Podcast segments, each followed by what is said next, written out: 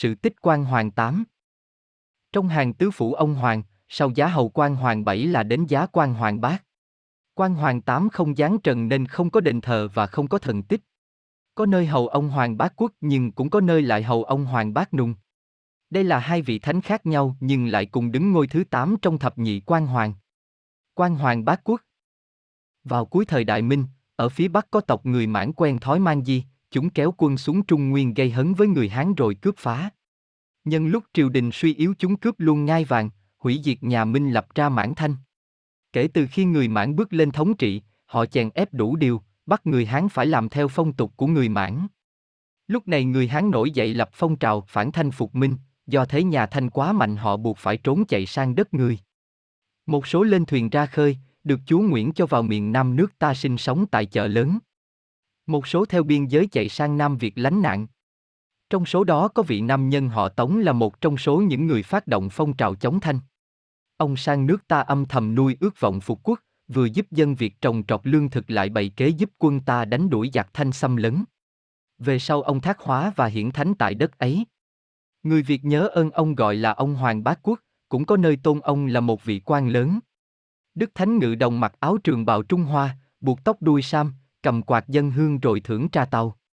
Ông ban tài lộc cho người mua bán gần xa, thường phán truyền bằng tiếng Quảng Đông. Quan Hoàng Bát Nùng. Có thuyết cho rằng Quan Hoàng Tám có giáng trần và hiện thân của ngài chính là tướng quân Nùng Trí Cao. Đền Kỳ Sầm thờ Khâu Sầm Đại Vương Nùng Trí Cao tại Bản Ngần, xã Vĩnh Quang, thành phố Cao Bằng. Nhiều người cho rằng Quan Hoàng Tám có giáng trần và đó chính là Khâu Sầm Đại Vương Nùng Trí Cao. Cũng có nhiều người cho rằng Quan Hoàng Tám không giáng trần và không có đền thờ chính. Tuy vậy, người viết cũng mạnh dạn viết đôi nét về tướng quân Nùng Trí Cao để mọi người tham khảo. Có thể nói, tướng quân Nùng Trí Cao là một thánh quan có chí khí và khí phách vô song. Ngài đã nhiều lần đánh chiếm đất của nhà Tống, Trung Quốc, để lập một nước riêng. Một vị tướng người thiểu số đã nhiều lần khiến vua quan nhà Lý khốn đốn và nể phục. Nhà Lý cũng đã có lần bắt được ông, nhưng rồi lại thả và phong thêm chức sắc. Đây là một trang lịch sử thực sự tự hào về một vị tướng lỗi lạc đã từng nhiều lần làm cho nhà Tống điêu đứng. Theo Đại Việt Sử Ký Toàn Thư, Nùng Trí Cao là con của Nùng Tồn Phúc, thủ lĩnh Châu Thản Do.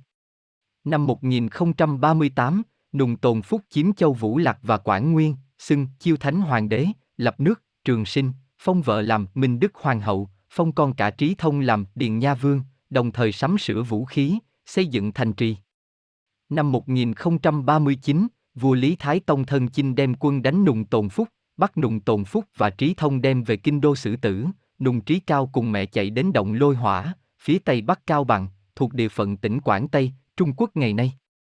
Năm 1041, hai mẹ con Nùng Trí Cao từ Động Lôi Hỏa về chiếm Châu Thản Do, chiêu tập lực lượng, lập nước, đại lịch. Triều đình nhà Lý cử quân lên đánh, bắt Nùng Trí Cao đem về kinh đô nhưng không trị tội mà còn cho Nùng Trí Cao giữ Châu Thản Do, đồng thời cai quản thêm các Động, Lôi Hỏa, Bình, An, Bà, Châu Tư Lan và được phong làm Châu Mục Quảng Nguyên.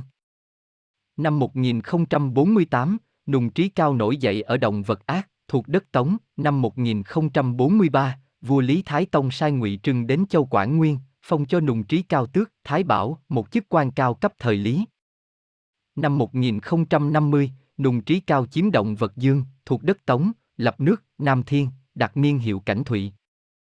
Năm 1053, Địch Thanh, một viên tướng của nhà Tống, giả dẫn quân đi đánh Nùng Trí Cao, nhà Lý sai Vũ Nhị mang quân tiếp ứng, nhưng do tình thế không cứu vãn nổi nên cuộc nổi dậy của Nùng Trí Cao chấm dứt. Năm 1052, sau khi dân biểu xin cống vua Tống không được, Nùng Trí Cao đã dẫn 5.000 quân tiến đánh thành Ung Châu, sau đó xưng Nhân Hậu Hoàng Đế, đổi niên hiệu là Khải Lịch, đặt quốc hiệu Đại Nam. Mặc dù do những hạn chế tất yếu, nhưng cuộc nổi dậy của Nùng Trí Cao đã chứng tỏ ý chí quật cường của các dân tộc thiểu số vùng biên giới chống lại các cuộc xâm lược của nhà Tống, góp phần bảo vệ biên cương phía Bắc của Tổ quốc. Hình ảnh nửa thực, nửa huyền thoại của Nùng Trí Cao đã in sâu trong tâm thức của nhiều dân tộc anh em như người Tày, người Nùng, Cờ Lao, La Chí. Phạm vi ảnh hưởng của Nùng Trí Cao không chỉ bó hẹp trong địa bàn tỉnh Cao Bằng, Lan Sơn, Hà Giang, mà còn ở một số nước láng giềng như Trung Quốc, Thái Lan, Myanmar. Nùng Trí Cao được coi là biểu tượng của thánh thần, anh hùng văn hóa. Trên địa bàn tỉnh Cao Bằng, ngoài di tích Đền Kỳ Sầm, nhiều địa phương cũng có đền thờ Nùng Trí Cao như huyện Quảng Nguyên, huyện Hà Quảng, huyện Thông Nông, huyện Bảo Lạc. Đền Kỳ Sầm là nơi thờ chính của Quan Hoàng Tám. Khu đền khá rộng, khuôn viên khá đẹp. Khu nhà đền chỉ có hai cung nhỏ tạo nên một sự tĩnh mịch, linh thiêng, huyền bí. Cung phía trước là cung công đồng thờ quan, quân của ngài. Cung phía sau thờ ngài và thăm mẫu cùng ba bà vợ.